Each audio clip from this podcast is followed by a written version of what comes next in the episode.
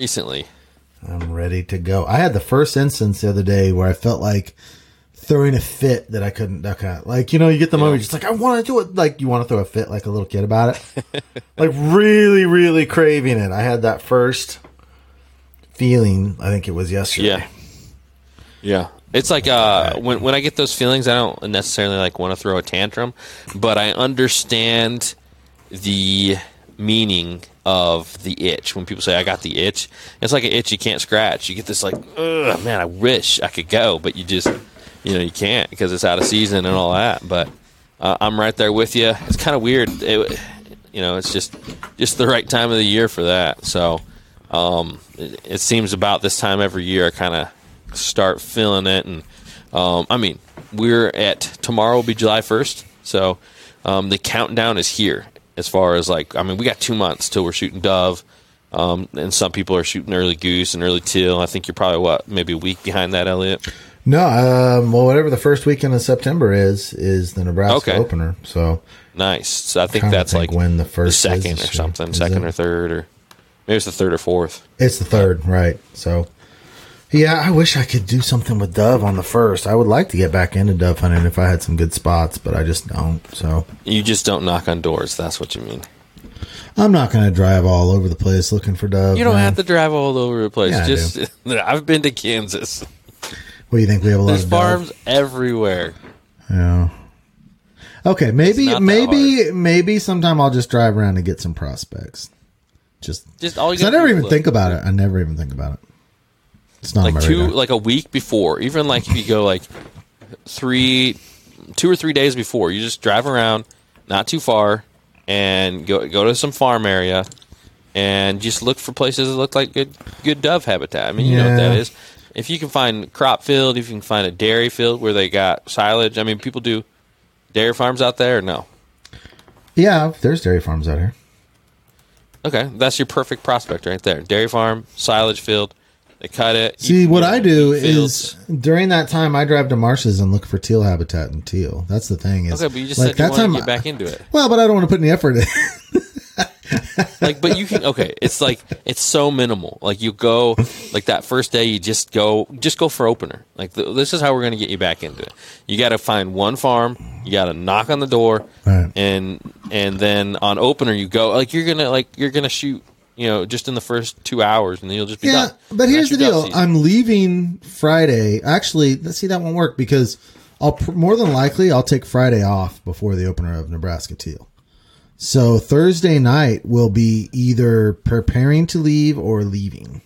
Now it probably would be like all gearing up for the trip. I just have ducks on my brains. I'm just a different human being when it comes to waterfowl to anything else. It's like I will go to the ends of the earth for a teal hunt or anything, but anything other than waterfowl, I just don't really have it in me to worry about. It's really weird. yeah i don't like it I am completely different human being when it comes to waterfowl and non-waterfowl. Like in Yeah, like I mean, fishing I- or I anything. It's just that. weird. It's I wish that I had more desire to do it. I'm going to be so jacked up for teal hunting and getting that whole trip ready that I, I probably won't even want to worry about that on Thursday night. Yeah. Yeah, I mean, I understand. Like, yeah, if it, it comes in the way of that, but it's like, man, you could definitely get out there for a hunt. Yeah. Sometime, maybe not. Maybe your schedule just doesn't let it. For me, it's a little easier because I have dairy farms within five minutes of me. I can go before work and maybe even have my limit and be to work by nine o'clock. So it's like, Yeah. Well, I've got evenings, so maybe I'll just I'll just keep it in mind. I've got a farmer friend, and I asked him one time, and he's like, "Yeah, I think you can go out into this cornfield." And I went out in this cornfield and just stood there, and nothing happened. Oh, I think I, when I was growing up, we had. Uh, it's like I've never been involved in like the what a dove like thing. Growing up, my uncle was a farmer. He had a couple ponds. They were both just phenomenal for dove. So anytime we wanted to hunt, we just went to these ponds. So I didn't even realize growing up, I didn't even realize people hunted them in crop fields because I thought it was just like a pond type of sport. It's like they go feed, then they go to roads, and they go to ponds, and so we would always just sit in those ponds. So when I came Yeah. up to this area, I actually um, I lived out kind of where Josh lives now, and uh, the lake he talks about going to. I scouted that really hard for dove hunting, and I I was always looking for ponds, and that was where my mind sat, and I could never really find anything, and and then at some point it just kind of kind of faded off. Yeah, I've never done the the pond style. Um, so It's fun. not- I love it that way. I love, but it's got to have mud around. They have to have like mud banks around to to sit to land in. Hmm. Not banks, but like you know, it's got to be mud around the edges for some reason. there you go. Maybe I'll try. Maybe Yeah. I'll give it a go. Good deal. Well, I don't have, I don't really have a lot of updates. Um, you know, from anything going on. I've been uh, churning out the video stuff. Uh, you know, one thing I guess would be kind of cool to talk about a little bit is you and me really been uh, busting it, working hard on uh, the Hunt Stats app. Yeah, that's consumed a lot of our time, man. We've got tons of changes in the process. I mean, geez, it's yeah, it's taken up a lot of our time. A lot of things to be excited about. Oh yeah, yeah. We got uh, we got new artwork for and and new new design for the app. We got um, some cool new features. We got I mean we got the scorecard right now, but like the new scorecard that we're working on is going to blow that one away. So Yeah. um, there, there's honestly like countless things we're working on, but I just don't want to go too far into talking about them, just because I want to make sure they get done before season, and we're we're doing our best with uh you know um, everything we got going on to to get all that cranked out, and uh, I'm just super excited for it. Um, I'm super excited for the leaderboards that we're adding to it because that's always a fun competitive thing um, that we have. You know, so far it's really just been like the only thing that we have is like the season leaderboard, and that's going to change this year. So, um, Well, why don't you talk a little bit about our that. leaderboard ideas that we would like to? We know we don't know when we can get these done. We've got three Sure. developers working at this point, not full time. This is side job stuff for them, but we've got Yeah. more people working, and and yeah, just kind of give some hints as to what we're thinking. We don't know when it's going to be done. We're going as quickly as we can. Yeah, yeah, and so if you guys, if you've been in the Fellowship of the Duck on our Facebook group, then you've seen it too. We've done some some polls in there. We've done a poll where uh, uh, more than likely we're going to change the name to. Um, you want to say the name, Elliot? Want to say Well, yet? we were thinking North American Duck Hunter, but everyone in Fellowship of the Duck Guns, our Facebook group, if you haven't signed up, go and sign up there. Make sure and answer the questions, or you won't get in. But we so we were thinking North American Duck Hunter, but everyone seems to like North American Waterfowler. It's like what was it, seventy six to four? The votes were or something Yeah. like that. Just Yeah. ridiculous. I think uh, we had we had pr- like pretty much we had three different ideas. One was the ultimate duck hunter. Um, because the idea is like you get in the group and like the leaderboards and like your goal is to be the ultimate duck hunter, right? Um, so I can see maybe some people that doesn't appeal to everybody. It, it appeals to the competitive side of people. Um, and then the other things we had the alt, uh, we had the uh, um, North American duck hunter and North American waterfowler. Um, and far and away, yeah, people liked the waterfowler. I think that's the way we're going to lean towards. So, um, but if it wasn't for the people, I think it'd be duck. It would be North American duck hunters. Yeah, we had kind Um, of. first of all, we had a disagreement where I thought North American waterfowler, and we went back and forth on it. And the more I thought about it, the more I liked the whole duck hunter phrase. But then, gosh, when you get a vote of seventy six to four, that's pretty, pretty, Uh, yeah, pretty big. weird. It, it, it's uh, yeah, it's weird for me to, f- but I don't. I'm not opposed to either one. So Yeah. uh, I just, if I had to guess, I think I would have guessed that uh, North American duck hunter would have won the pool, Or at least it'd be close. That's a land. Yeah, and if it was close, we might have still gone with duck hunter. If it was like forty percent to sixty, be like, well, We you know, we like this one better. But Yeah. when it's that, you're just like, okay, I guess I'm wrong. Yeah.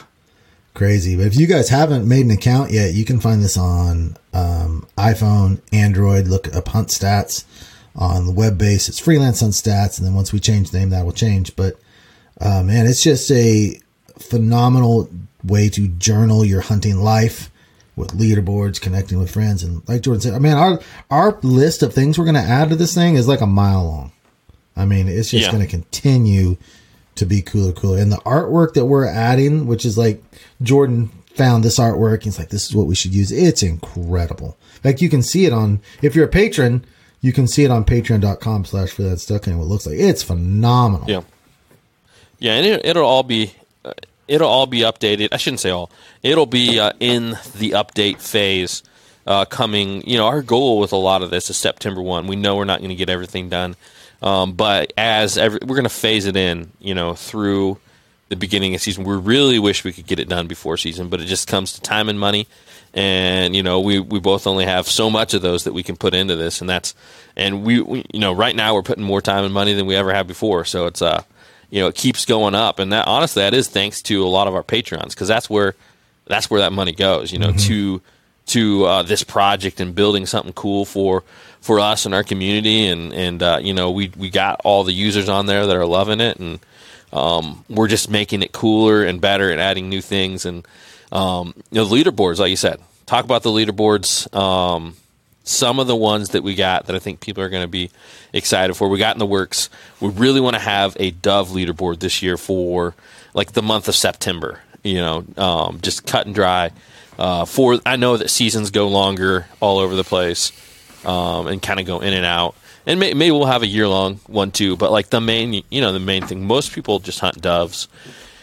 Early season is like the the official kickoff to hunting season. Depending where you're at, you know, some people maybe the the the kickoff is teal and early goose and all that, and uh, I love doing those as well. But that's one leaderboard we want to have in there.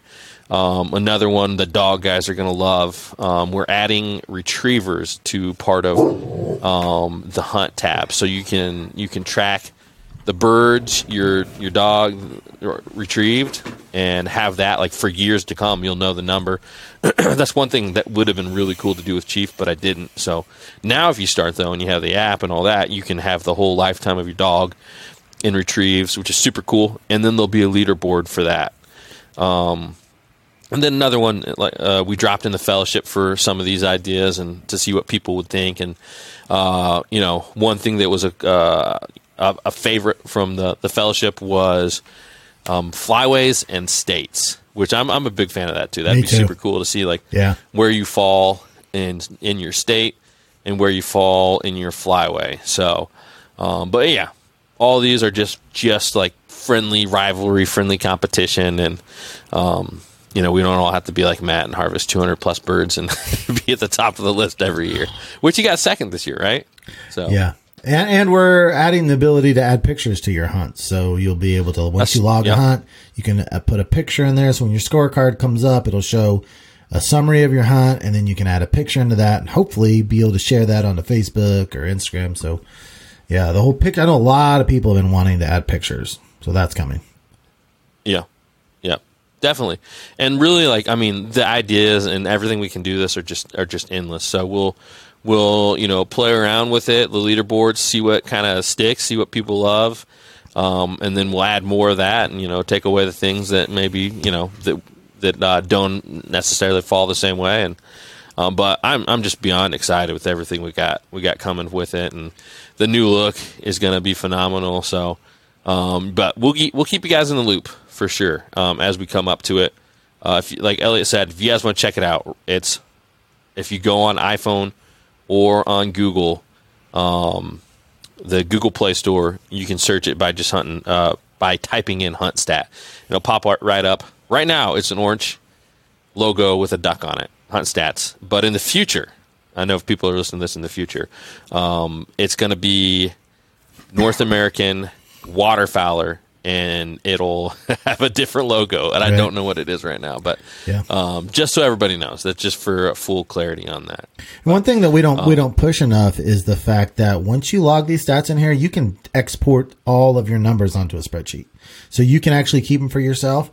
And like I just had a guy ask me, well, I'm I'm gonna um, disable my account for a while, and then I'm gonna start it back up during season. If you do that, all of your information is saved.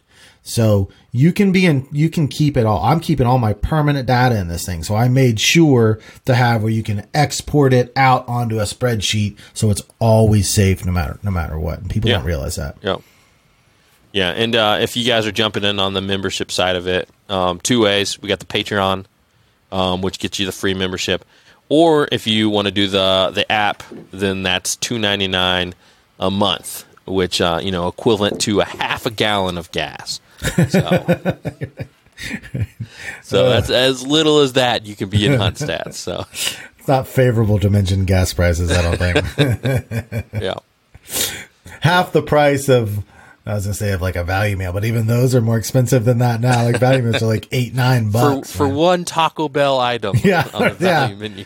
Yeah, for the price of no, not a coffee at Starbucks, they're more than that too. Yeah, Jeez. good deal. So, alrighty. Well, uh, today's podcast is going to be we're going to do lessons learned from the hunts. Elliot and I have pulled hunts from our memory bank, um, and some of our favorite hunts, um, and that's what we're going to be talking about. Uh, so stay tuned for that. But before that, get a, let's get a quick word from our partners, and we'll jump right into it. So first off, I'd like to give a big thanks to OnX, guys. OnX is the mapping app that Elliot and I both use. Um, it's perfect for the waterfowler. It gives you the tax information of the landowner. You can go knock on the door, get that yes or no right away, um, and, and it just helps you, you know, beat everybody the competition. Public land shows you the boundaries. You know where you stand, um, and really, I, I don't think I could ever hunt without it again. So um, check it out, guys. OnX on mobile or web. And Tetra hearing, guys, if you're not wearing hearing protection, this is where you need to go. For years and years, I didn't wear them, and now I'm saying, what? Huh? All the time. And it's annoying. You've got to be wearing hearing protection. If it's not Tetra, then something else. But I've sampled a lot of different items, and you put in Tetra, and you forget they're even in. So their noise canceling is just the perfect system. So if you need something to protect your hearing, you might want to check out the Tetra hearing system. Awesome. Also, like to give a big thanks to Motion Ducks. Um, guys, Motion Ducks is the creator of the Motion Ducks decoy spreader. Elliot and I both run the ultimate. That's two spreaders put together with seven ducks. It puts a ton of ripples through your set. Guys, in those no win days, you have the wary duck, and uh, Motion Ducks just fixes that solution. There's nothing else like it. It's like the only thing that's similar is a jerk rig, which honestly, it's old technology, and the Motion Ducks spreader far surpasses it in simplicity um, and ease of setup. If you haven't seen it in real life or a video, you need to see a video of it. Check out either our channels; we have videos of it. Check out Motion Ducks on their website, their social media. Find a video of it; you'll be sold right away. Um, the code for that, guys, use DuckGun2020, and you'll get 10% off at checkout.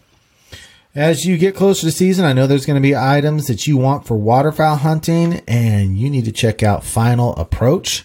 They are together with Rogers, your, which I know you know who they are. Final Approach is just a phenomenal waterfowl company. I really, they're coming on strong, and I, I didn't really know that much about them. When I got their equipment in my hands, their decoys and their clothing, I was wowed by the quality, quite honestly. I, I didn't realize the kind of things that they are doing in the waterfowl industry. So if you have not looked at what they've got and sampled them, Final Approach, just type it in Google. I think you want to check out what they've got. They are ever expanding their lineup. And these guys that make this stuff, they are hardcore waterfowlers and they really take care of the fine details of all this equipment. Go and check it out. Final Approach. Awesome. Alrighty. Well, um, I guess I'm not going to hit up the hunt stats and Patreon again since we talked about that at the beginning. Already got it. Um, but let's go ahead and jump into the main part of the podcast. So, like I said, guys, we're going to be talking about lessons learned from our hunts. Um, and Elliot and I, we actually both came to. I had this idea and said, "Hey, I think this would be a cool podcast idea. Let's talk about some of our favorite hunts from the past and lessons learned from them." Because that's just always when I get done with a hunt, I like to reflect on it and be like, "Hey, we could have done this better. We could have done that better, or this is why we had success, um, or this is why we didn't." Um, and it's you know that's easy to do like the day after. Some of us we're gonna have to be, uh, you know, looking back in the memory banks and kind of getting some of the big picture stuff. But one thing we both realized is that uh, some of our best hunts or favorite hunts, or the hunts that you harvested the most birds, you don't always learn the biggest lessons from, um, just because a lot of times everything went really smooth. So that's one thing I struggle with. I'm like, hey, this hunt was awesome. I'm like, well, I didn't learn anything. We just sat up, the birds came in at first light, and they never stopped, and I shot my limit. It's like, you know, there's not a there's not a whole lot uh, to learn from that. Uh, but the other the other side of that, so there's the hunts where you get those limits that are awesome, um, and then the ones that I actually was able to kind of pull some constructive criticism for myself or you know something that I learned um, were on those hunts that were awesome because of the experience you know uh, something that was out of the ordinary or uh, something that we did that was different from like kind of every every other hunt um, and they didn't also go as smooth, but we had an awesome hunt, and I loved them. Have great memories of those hunts. Um, so those are kind of the ones that I ended up with. You got kind of anything to add before we jump into it, Elliot? Yeah, just the same thing is like it made me second guess myself because I was looking through all my hunts. I'm like, geez, why am I not be like I learned this here and I learned that there? It's like, do I think I know it all? Why is it so hard to find hunts where I'm like, yeah, I learned this here. I think a lot of things we learn, we absorb it. We absorb it over time to where there's not necessarily sure. like one aha moment, but it's like you have experiences mount up and you just kind of take it in that way. But I, am this was really fun to look back to my hunts and and think about lessons learned. So I'm ready to roll. Awesome. I am as well. So first one, guys. Um, this, if you are an avid listener and follower, it won't be anything new because I've talked about this one um, a lot, and it's really kind of a um, like a core memory when it comes to duck hunting. It was something that is like bam, a light bulb turned up, turned on, um, and it was just a super cool experience overall. And so, um, and I, I, really talked about it a lot in the early years of my YouTube channel, early years of the podcast, because it was such a just a, a big uh, moment for me as a duck hunter. So, as many of you guys know, I started off um, at, pretty much as a self-taught hunter. Um, I had my buddy that I would kind of bounce questions off, but I didn't kill a duck.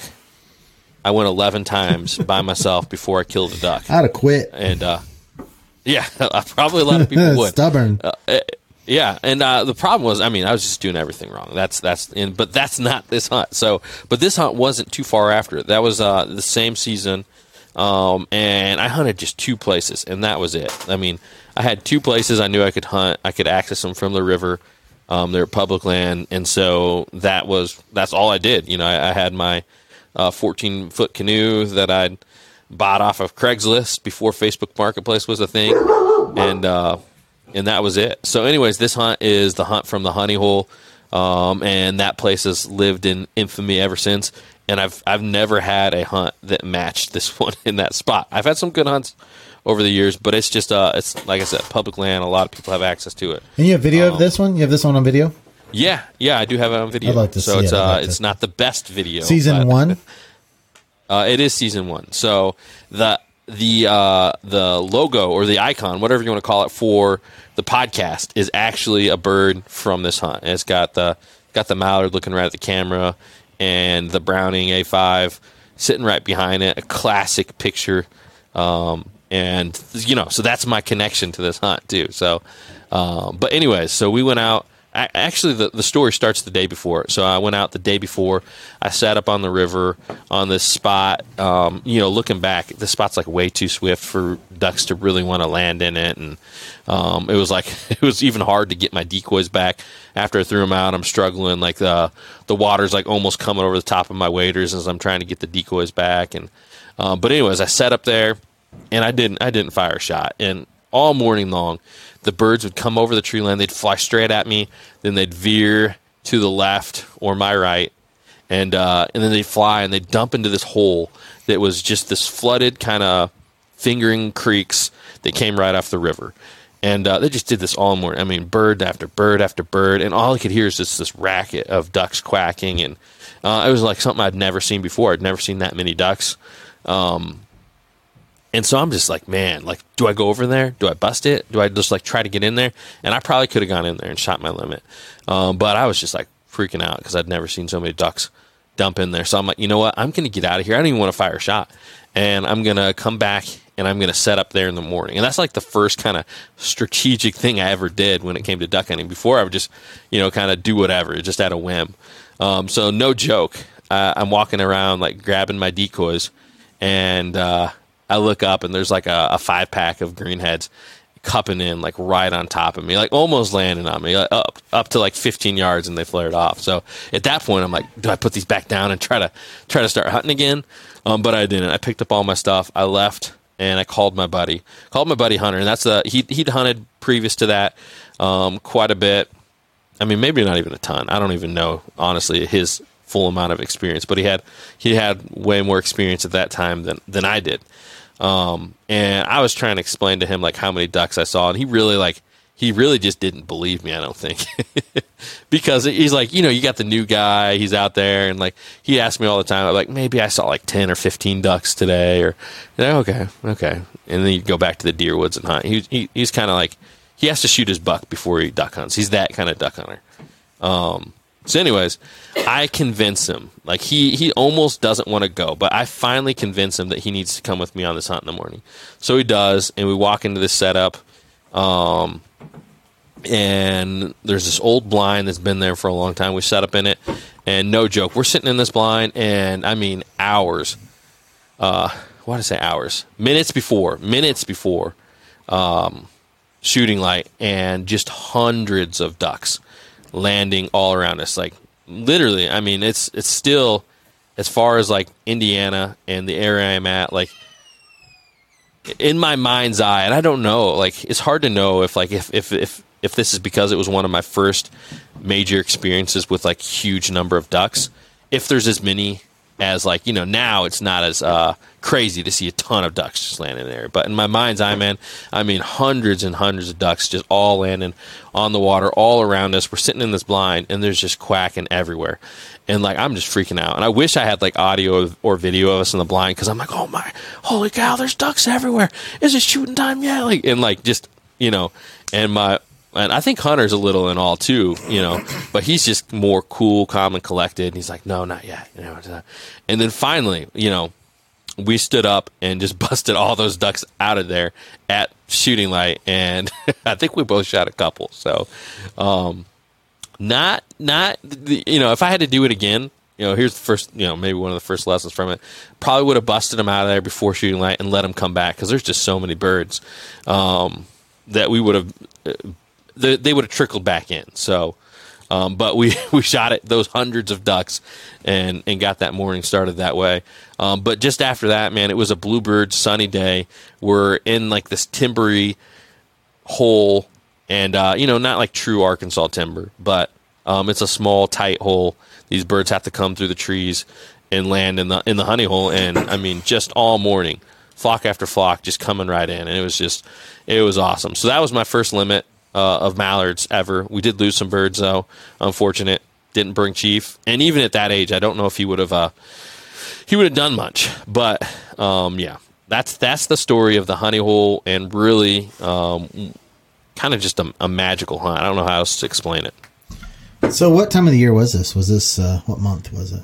I think it was November. November. Um, I think that um, this spot actually got hit hard, but I think it was during like uh, deer gun season, and we had a, a cold snap that pushed all these birds in, and they didn't get pressured because a lot of the hunters were uh, were deer hunting at the time. Right.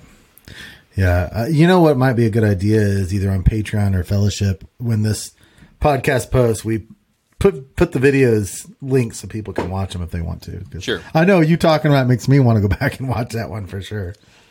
Oh yeah. yeah. Was it really cold? Really cold and snowy on?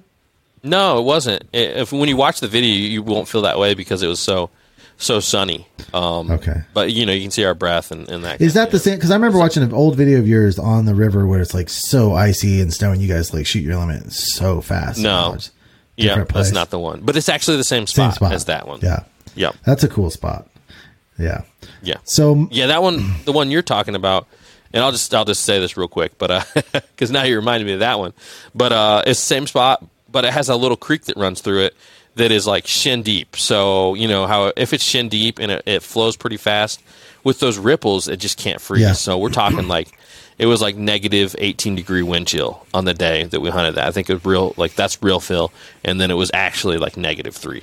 The river was froze, but this creek wasn't. We had access from a farmer to walk in there. I mean, it's just the only thing open. So birds just dumped in there like crazy. So that was actually the I think that was the third day in a row I hunted that spot and we got limits.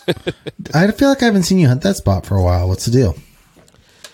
Uh, like I said, it's just pressured and um, it's it's a good spot. It's like, it's one of those places where it's really good when it's good, but it's also just pressured. Mm-hmm. So it's uh it's you never know if you're going to go in there and have it to yourself. Right. You know what I mean? Right.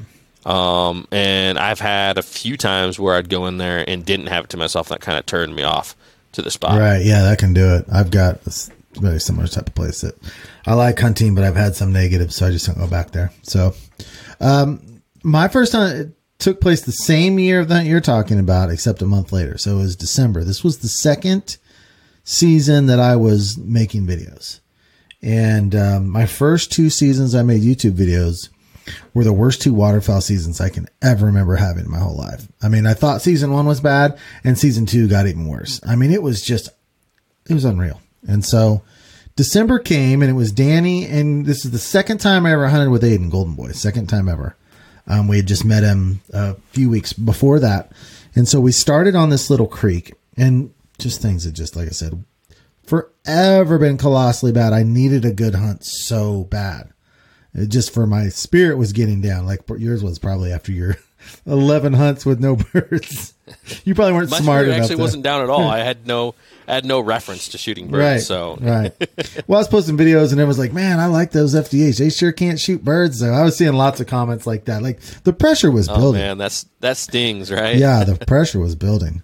And um, I had never experienced anything like that before because before I just didn't even care. It's like we shoot them, we shoot them, we don't, don't. But when you got when you're posting everything for YouTube and people are starting to, you know, make comments like you suck at what you're trying to do and you value that and you know, you know that you shoot ducks. It's just like you're on this incredibly terrible run that just wouldn't go away.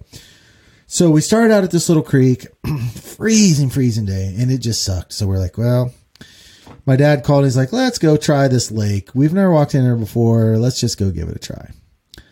So I'd never even been there before. And we walked in there, long walk. We get in there.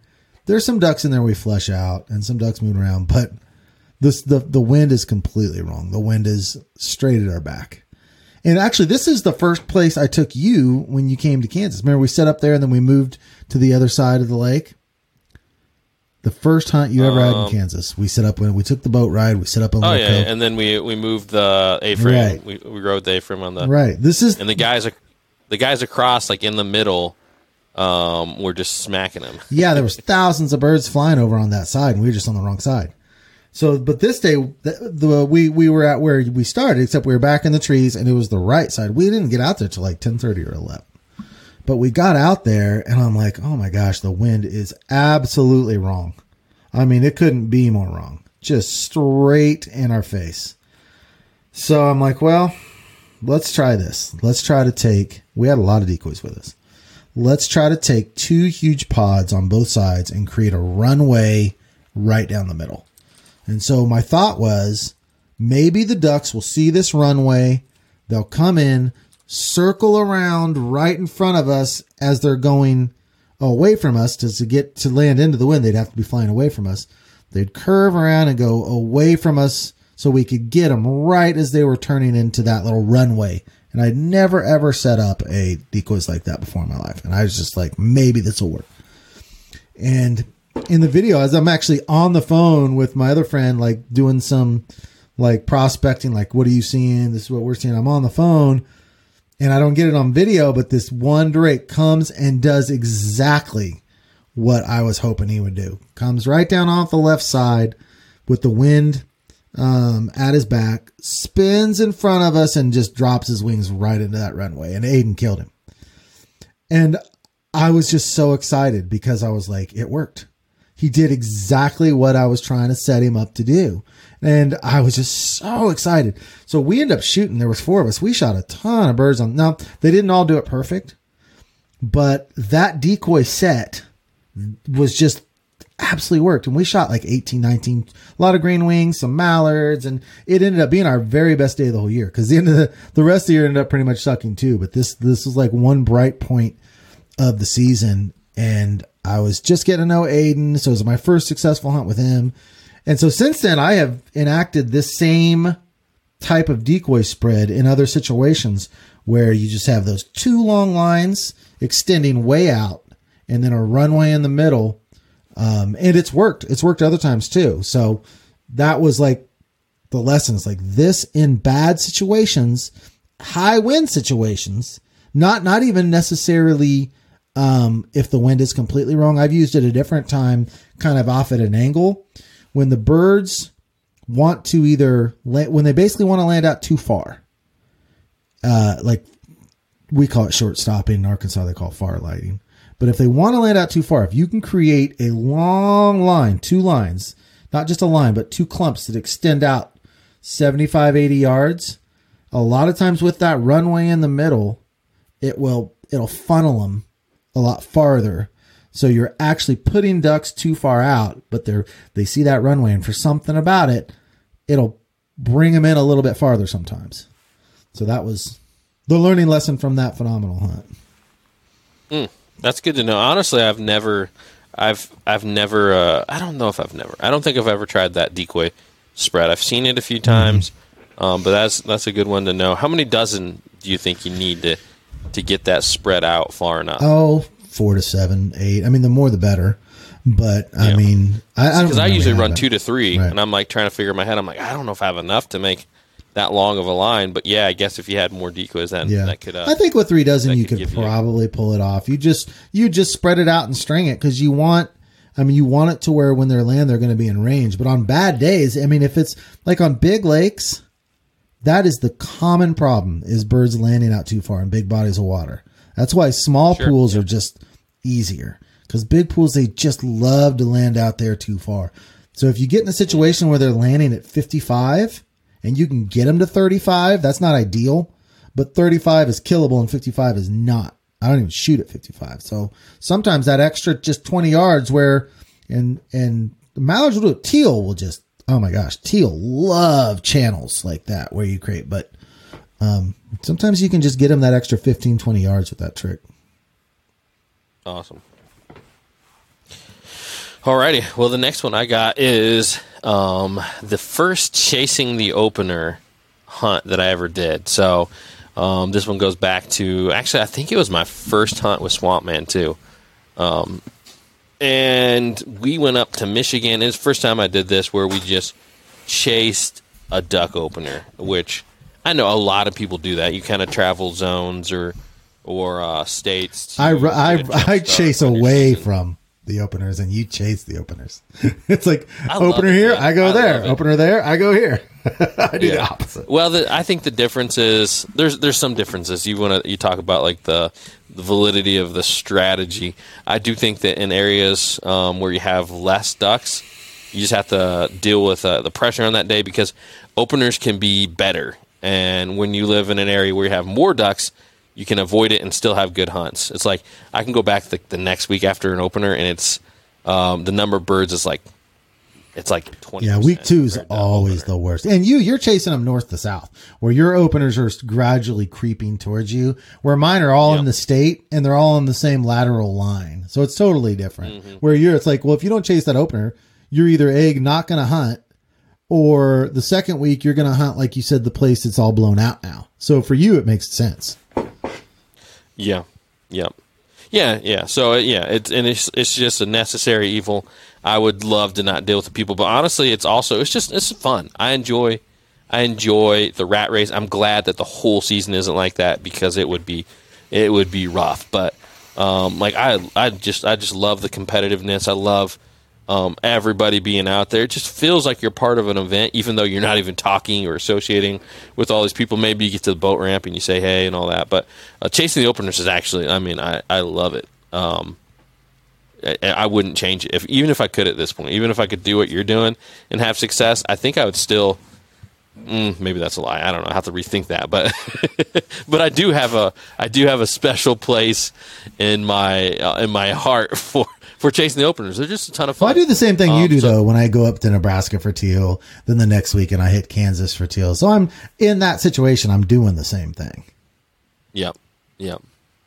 So this spot we go, it's just a it's a really cool spot. Um, and we got to travel a couple zones to to uh, get on it. Um, and uh, so this year in particular, we get out there. It's the first time we're ever out there for big duck season. Um, and we get out there. Like our plan doesn't go as scheduled, uh, so we get the out there, and it's already dark. Like we wanted to be there in the daylight to kind of figure out where we wanted to go.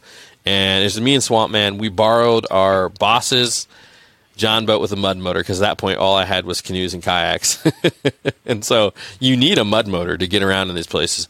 Um, because a kayak you just can't really get that far, and it's weedy, and it's like you just can't. Like you'll be dead um, compared to having a mud motor. So we borrow the boss's mud motor, which like even thinking back, I'm like, man, that's a that's a risky proposition right there. Um, and uh, we had so, we brought so much stuff in that we had to take two trips. But this thing was like a little 12 foot John boat with a 13 horse mud motor, I think. So a tiny little rig. Um, so there's the two of us, two dogs, our decoys. Like we bought, we brought um, like uh, a grill and food and all that kind of stuff to get into the marsh. So we literally had to take two stops and like getting in there in the dark. We spun around like not being able to try to get. We're trying to get to a certain spot. We picked it on the map, um, and we just couldn't get there. We couldn't find our way through it in the dark. Got all the bogs, all the thick crap. You you hit land that you couldn't even couldn't even tell it was separate from the water, and uh, it was just a it was just a nightmare getting in there in, in the dark. Um, but finally, we got to a spot. We're like, all right, this is going to be the spot. We're going to set up here, and uh, and uh, we just honestly we we couldn't even touch land anywhere where we set up. It was like in knee deep water, and we couldn't walk anywhere that was not in that water.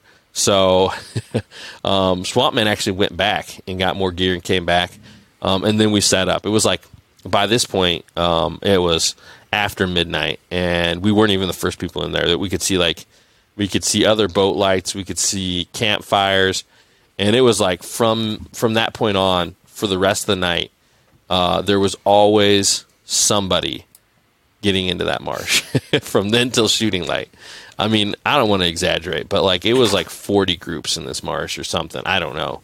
Um, so it was just insane. Again, this was uh, like the first time I ever experienced um, something like this uh, with that many hunters trying to get in the same spot. And it was, I mean, it's a huge wetland area, and you know, it's it's a it's, it's a pretty fun place to hunt. But uh, yeah, so first light comes and we're we're shooting birds, you know, here and there. We got a wood duck. I think we got we got the first mallard of the season. Um, but the birds just aren't finishing how we want. And you know, part of that is the pressure and the number of people and every time somebody shoots in the marsh, birds flare even if you're working them. But, you know, um, one thing definitely learned from that was our hide was not great. You know, first light you can get away with it.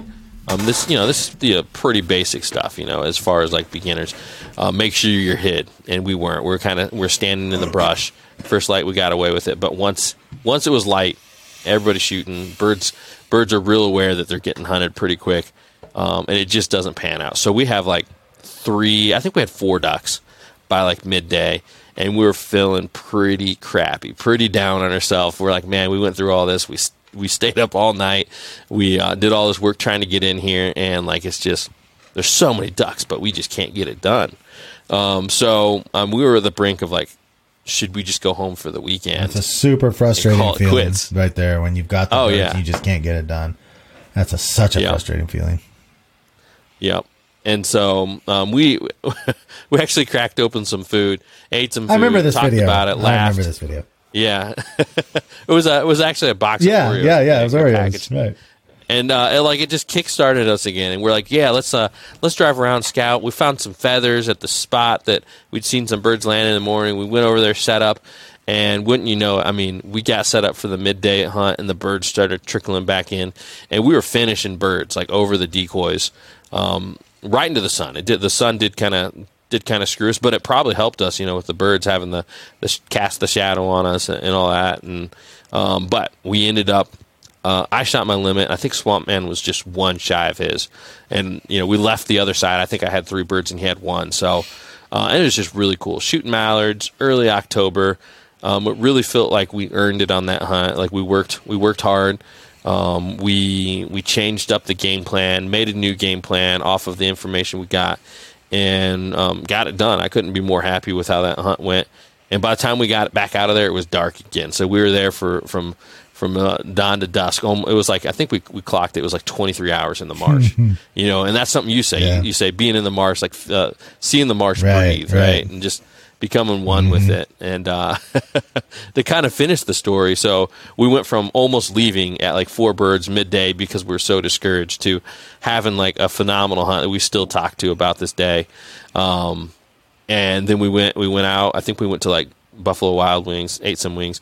We came back, we parked at the boat ramp, and we our plan was to be first back in the morning and hunt that same thing. And we fell asleep so hard, like we were both like sitting upright in the front of the truck, and we fell asleep so hard that people were like parking boats and putting in the water, and we were like next to the ramp. you like, weren't waking like up. Their lights had to be shining in the truck. We know we didn't wake up, and so like we slept for like three hours or something, you know. Um, I'm like, man, we got to wake up, and like I could barely wake them up. Shook them out, of it, and we got back in the marsh.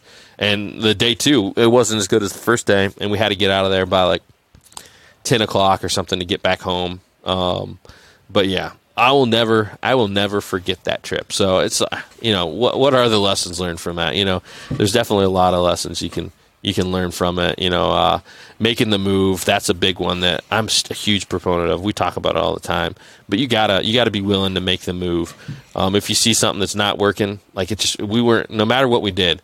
Oh, I forgot one thing on that spot too. The wind direction changed from the morning to the evening. So um, check your wind direction. onX actually has the wind direction and a prediction of the future wind direction. So scan it forward, see what it's going to be at shooting light. If you have to set up at three in the morning, and shooting lights at 6:30, make sure you look at the future forecast for that wind direction because by the time it was shooting light, that wind direction was a, a bad wind direction where they literally had to swing over top of us and land over top of us, and that you know that's a, a, um, a excuse me, that's a recipe for having birds that don't finish or, flare off over your back or, or, whatever. It's just not what you want. So um, and then you know be willing to make a move if something like that happens. You know maybe the the weatherman's wrong or maybe you looked at it wrong. That's definitely something can happen. But uh, I've made moves a lot, and most of the time. Uh, it's not going to be worse. If you're to the point where you think you need to make a move, um, it's not going to be worse than what you're already dealing with. You know, and and you can uh, salvage the hunt. Maybe it's not going to be perfect, or it's like this one where we we made the move and uh, you know we're we're just one shy, one bird shy of of tagging the whole twelve bird limit for the two of us. So I don't know. This this this is one of this is just awesome hunt. So yeah, that sounds that sounds phenomenal, and I just love that phrase. Watching the marsh breathe. It's if you've never spent an entire day in a marsh, or better yet, if you can find a place where you can get away with sleeping in, and you like get in there the evening before camp, hunt, and just you're in there like more than 24 hours or 20, even 24 hours. It's just such a cool experience. And Elliot, if uh, if I don't get you in this marsh before you die, then I failed as a I failed you as a friend. Isn't so. that the one we plan on going to?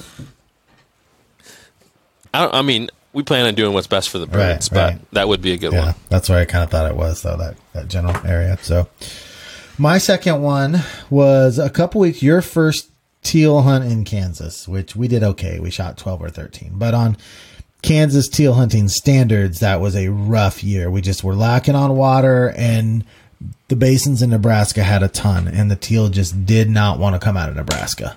And it was super annoying. And so the, the last weekend of teal season, we were driving around, my dad and I, we were just scouting like crazy and we just found like three or four birds here, three or four birds there. It was just terrible. And so we got a tip from a buddy, actually from the manager of that complex. And he's like, let me tell you what, this one spot here, a few mornings in a row, I've been seeing some birds come right into this spot. And he just like pinned it. Here's where you should go. And um, so we all of a sudden had renewed hope because we just hadn't been doing it good at all. And so we kayaked in there. And when we got in there, I, it's like, it just looked terrible it just I was so discouraged because it just there was no food source. It just looked terrible. And if it hadn't been, can I, can I stop yeah, you for ahead, a second? Because you, you mentioned that I was on this. No, no, no. You were there a couple weeks a... before that. Oh, okay. this is that same. Say, I couldn't. Re- okay, gotcha. All right, continue. I was like, I couldn't remember no, kayaking, no. In, but all right. Two weeks after continue. you were on the hunt with Ben Page and I, and you kept Ben kept teasing you and made you think that ducks were coming in. Never did. That is like the that's my uh, that's probably one of my number one pet peeves because it's messed us up before. once you uh, once you get people uh, used to that, they won't turn around for nothing. Yeah. You have birds coming. In. I don't like that. I don't like jump scares, and I don't like like the whole band thing. It's, I got a band. I don't. I've never done that to anyone. I don't like. I just don't like that type of humor. It just makes me feel annoyed. It doesn't. Uh, some people find it funny. It just makes me feel annoyed. It's like so. Yeah, don't I'm don't tell me there's a band. Come on. Don't. It's just not. It's not funny. It's not funny. humor where you make someone feel really disappointed. Mm, is that really humor? anyway, so we kayaked in there in the dark, and this place just looked terrible. And there was other aspects I can't remember what it is. I wanted to leave. It just looked so bad. I'm like, I want to go to this other place. And Aiden's like, No, listen, this is the information. Let's just set up here. And my spirits were really, really low. And man, sure enough, shooting time. Here they came, and uh, it was quick. It was one of those hunts where you know you've got to clean up now to to shoot all your birds but it ended up, Aiden and I ended up shooting our limit, and it was just bam, bam, bam, bam, bam, you know, just taking care of these teal. And it's like uh, my lesson on that was if you have a reliable source who you trust giving you information, trust the information. Don't and and uh, to take it one step further, places don't always have to look really good to be good. My very very best place ever that I've shot more ducks in any other spot in the world that you've hunted at, the shrinking ice hole place, uh, you and Matten. Yep. I mean, that doesn't, there's no habitat. That doesn't look like some kind of duck mecca place, right? I mean, yeah. when you look at it, when I first scouted that place, I was like, oh, I don't know. And that's why a lot of people don't hunt it because there's nothing about that place that looks, that says, I'm going to shoot tons of birds here. But my average is better in that spot than anywhere else on the side of the state. So looks can be deceiving sometimes when it comes to what ducks are going are going to do. So don't always discount a place by its looks and if you have valuable information from a source that you can trust, don't second guess it if you, if that's information you're going on. Awesome. Well, I think we'll probably end at three, Elliot.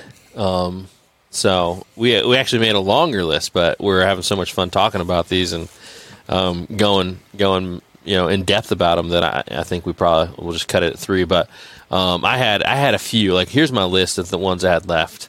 Um, I had a wood duck hunt with my dad. Um, I have um, the hunt from last year where I took the bus on a weekend trip and shot a three man limit of mallards. That was probably a great one for a lesson, and it was a fun hunt. Um, and then I had the um, I had the bus trip, the first bus trip I took, um, the duck bus up to Michigan. We shot uh, geese over over the ice and had had a, a, really awesome hunt there. So, but the one I'm going to go with is, and it's just because honestly, it's a it's like a another great memory hunt, another great experience, um, and it's gonna it's gonna change it up a little bit, Elliot, because so far I feel like all we've talked about are mallard hunts. It's all that matters. And, I just uh, talked about teal hunt. That's true. Okay. You know what? I just totally uh, ignored that. You talked about teal. So I'm not changing up, but I'm going to talk about wood ducks and uh, your least favorite bird in the planet. But, uh, anyways, it was an awesome, awesome wood duck hunt. And, uh, you know, my, my dad's probably going to listen to this. Uh, but if this is not right, this is my mind, though. This is the first successful hunt that you that you were on with me. And uh, my and my dad's relationship is different when it comes to waterfowl than a lot of people because um, it's kind of reverse. Uh, I got into duck hunting before he did, you know, um, and I brought that experience to him, which was super cool. It's super cool to to share that with my dad. Um, got into it, I mean, and then and then sharing that experience with him. So I'm trying to do my best as a learning waterfowl hunter uh, to get my dad on a good hunt. Um, I don't have a lot of locations. Again, this is a public land area, um, and I go on the scout, and I, I, remember still in like my mind, just sitting there the morning before on the scout and just seeing birds buzzing around, swooping around everywhere. And it's kind of like you said, you wouldn't necessarily expect it. Small spot just out there in the middle of nowhere. There's really not a lot of anything else around. So it's like even to this day, I have I really don't know where these like wood ducks come from, but they uh, they don't all roost in this area, and they come from somewhere else, and they can just dive bomb right in there. Uh, and it's a ton of fun to hunt. You're in the right spot with spinners and decoys. Um, you can get these birds; they'll just drop right in your lap fast pace. Um, and I've honestly I've had quite a few hunts in this spot, but this is you know I took my dad just a, a two man hunt, um, which is a, another cool kind of thing. We've we've talked about our favorite hunts, Elliot, and uh, every single one of mine that I've talked about is a two man hunt. So, yeah, as yours the same way. Uh, my favorites are two or three. If I'm filming, three is my favorite because, but two or three people is definitely. Oh, because you have one person yeah. film it, but mm-hmm. yeah. So, anyways, on this hunt, you know, same thing. We just we have birds just dropping in, right into the decoys, and we're just dropping them fast, furious action. It was just a it was just a really cool hunt, and, and it was just uh know first time I, I could kind of share that that uh buzz that uh that hype that you get with all the birds coming in there and um, there's not a whole lot of backstory and, and all these other things that were involved with it. We just showed up before shooting light, set up, and uh, you know, and, and, got the job done. And I think we were one shy of our of our wood duck limit. And I think you know, um, I think the fault of that was was my dad shooting, unfortunately. So I'm not throwing you under the bus, Dad. Uh, it was just he was early on in his hunting. It was super early on in his uh-huh. hunting. We did end up with uh, we did end up with um, a few birds coming in at the end, and they just weren't finishing right. And that's probably it. Probably had to do with our hide um, a little bit. And uh, you know, there's definitely a lot of things I, that I've learned. I've, if we had that hunt again, we definitely between the two of us, we'd shoot our limit easy. So we've come a we've come a long way uh, as far as that goes. And I did have some people comment saying that that I was being like one of the few times where maybe the, I, they said I wasn't being uh, the nicest to my dad. I'm like I didn't have any I didn't have any ill will to my dad at all during that. Uh, like people can just pick something out of nothing. I was just like I've been there. yeah, but it's it's like uh, I think the the reason people were, were kind of getting getting to that was like the way I was like, here comes the birds, get get on the birds, or like you know that kind of thing. You're just intense, right. and you're trying to. I, I, mean, I didn't know what I was doing at that point. I'll be honest. This is early. It's annoying when you're with and, someone and they keep making those mistakes. Let's be honest. It's annoying. Yeah. Well, okay. I wasn't annoyed at the point. It was just. I, I would too. I think at this point I would, but like at that point, neither one of us just knew what we are doing. So, um, or we were just we were just early on in our in our uh, hunting. Right. And uh, you know, the other thing to add to this is Chief did a great job too. So it was uh, Chief learned with us and learned how he had to deal with uh, hunters that really didn't know what he's doing as a pup, and he's he's he's come a long way too. So it's it's crazy looking back at these memories and old hunts, and um, even you know Chief progressing, myself progressing. My dad's you know he's come a long way too as a he's a he's definitely a great hunter now compared to when we started. So uh, it's super cool, man. I I love waterfowl hunting and and um, you know I was just thinking about it. it's like the the amount of time I've I've spent in it is not that much, you know, especially compared to a guy like you. And I'm like, man, I still have a lot more ahead of me. So it's it's just crazy. Got a lot of birds left to harvest in your life. A lot of birds. So I can say that the only reason I A-frame hunt is because of Jordan Frommer. Would you agree with that? um, I think you you would have came around. It just would have took longer. How would you describe my attitude towards A-frames at first? Uh, it's about the same as what your attitude currently is for boat blinds. yeah, that's about right. I just didn't think they would work as well as layout. I just didn't think that they would that they would work like they do. And I started using A-frames and I started getting more and more confident with them. So the moment that I was a full scale believer was Aiden and my dad and I two years ago went down to the southeast zone of the state for the late season. Late season mallards in that area of the state are as smart and cagey ducks as you will ever find. Um, I just don't believe they exist anywhere else because if they did, you wouldn't ever shoot them. They're just crazy, crazy smart birds. And um, we found a little spot. We got beat into our first spot, and so we found a secondary spot. And um, we set up, and this where we initially set up, the birds just would not cooperate. We had an A, we pulled in an A frame, and we had good cover around the A frame and everything. And the birds just wanted to be over on this. It was a small little pool. The birds just wanted to be 80 yards over and they just bird after bird after bird after bird. I'm like, so right, the handwriting was on the wall right away. There was some food source over there that we did find later that there was a food source they just wouldn't stay out of. So quickly, like after 15 minutes, we pulled up stakes, moved over there, but there was literally no place to hide the A-frame. I mean, and I'm like, well, here we go. Here we go, A-frame. Let's do it. So we put that little HTR A-frame on this little peninsula with zero, zero surrounding cover. I mean, none. The A-frame was the cover. And um, I wouldn't say that the birds just automatically dropped in every second, but over the course of we we hunted until about two thirty, and we ended up one mallard short. My dad ended up one mallard short of his limit, and that was the day I was like, we just killed limits of late season mallards out of an A frame with no surrounding cover. And I never ever would. I would have bet you a million dollars that wouldn't take place. and it did. And it wasn't perfect.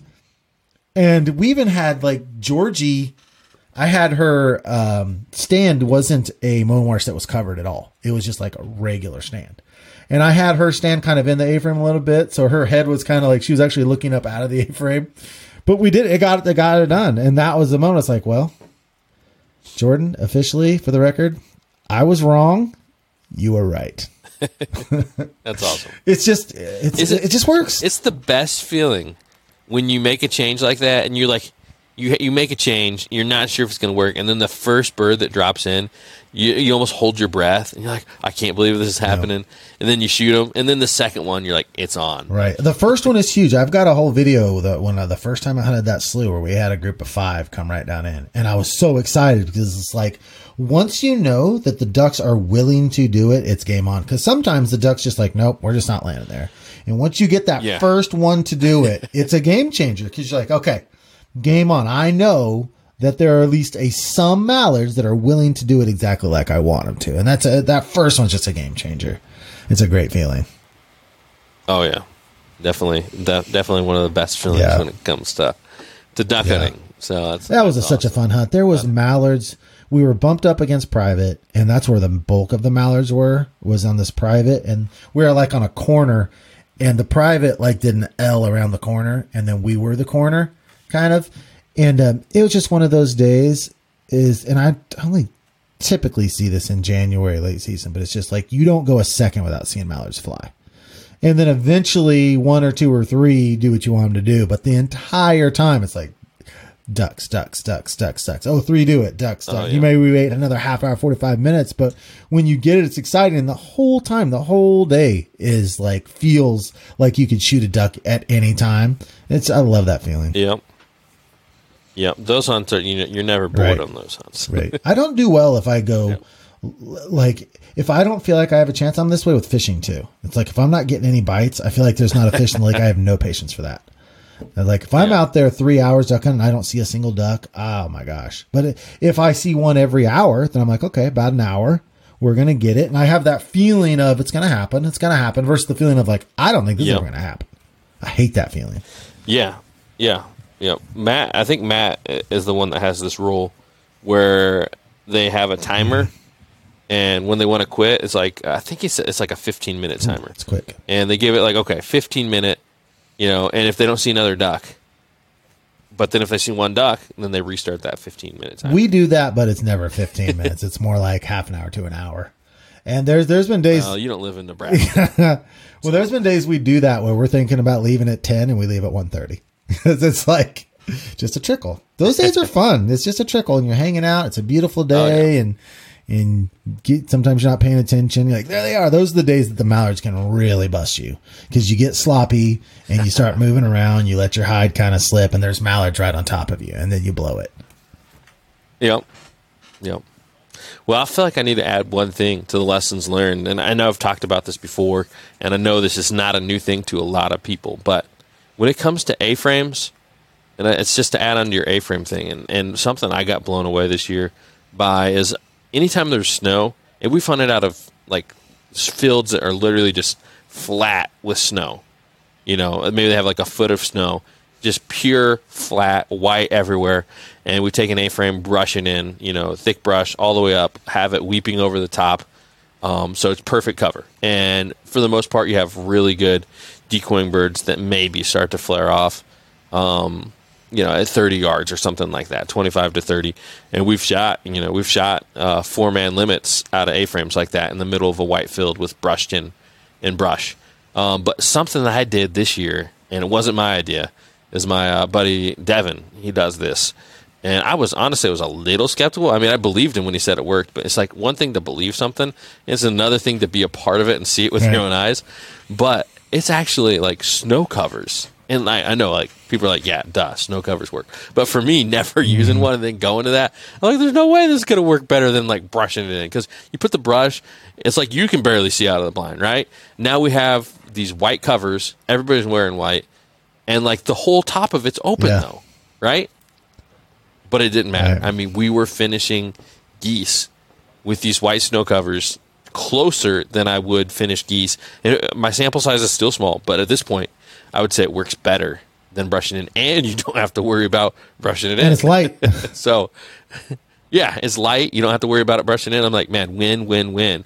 And they seem, they decoyed better on, on the hunts where we used them compared to my past history, where we've shot limits out of A frames brushed in. So if you don't have a white cover, you can still do that. But for me, I'm like, yeah, uh, that's that's the way um, I need to go. So um, I'm actually gonna have to get me one of those. We got the sub sub 3 blinds, A frame blinds from uh, from Yep. FA, but they have a snow cover. I, I don't have one yet, but I'm gonna definitely add that to my my list to have by late season because it's just a no brainer now. That's that's yeah, that's my that's your bonus, Bonus lesson learned right, there. from the man.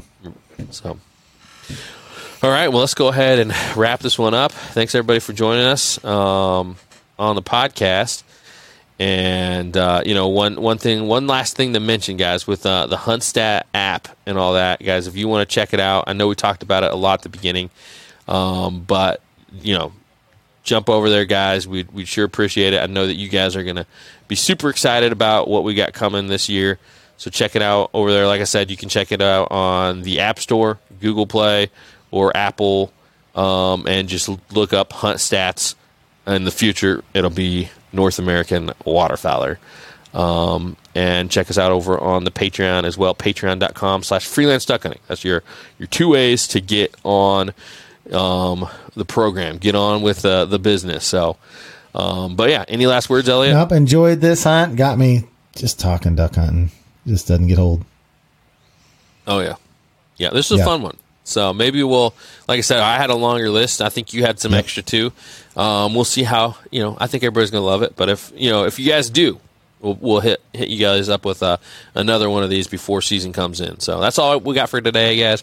I'm Jordan from Duck Gun Chronicles, Elliot from Freelance Duck Hunting, and we'll see you guys on the next one. All right, bookmark that. I guess we said Q and A too. So uh, if you guys are still here and you got any questions, we'll fill them for you before we log off here. So I know we got a few of you guys in here in the stream. If you have any questions, just let us know this. before we go. Thanks, Dane. He said, "Good one, guys. Relish the hunts with Dad." That's awesome. I'm, I'm going to blindfold Dane. He's coming up here in July, and I'm going to show him some of my honey holes. But I'm going to blind. I may actually, it was his idea. I may actually do a, a video, and the thumbnail is him blindfolded, and it's like, so I don't know what the title would be.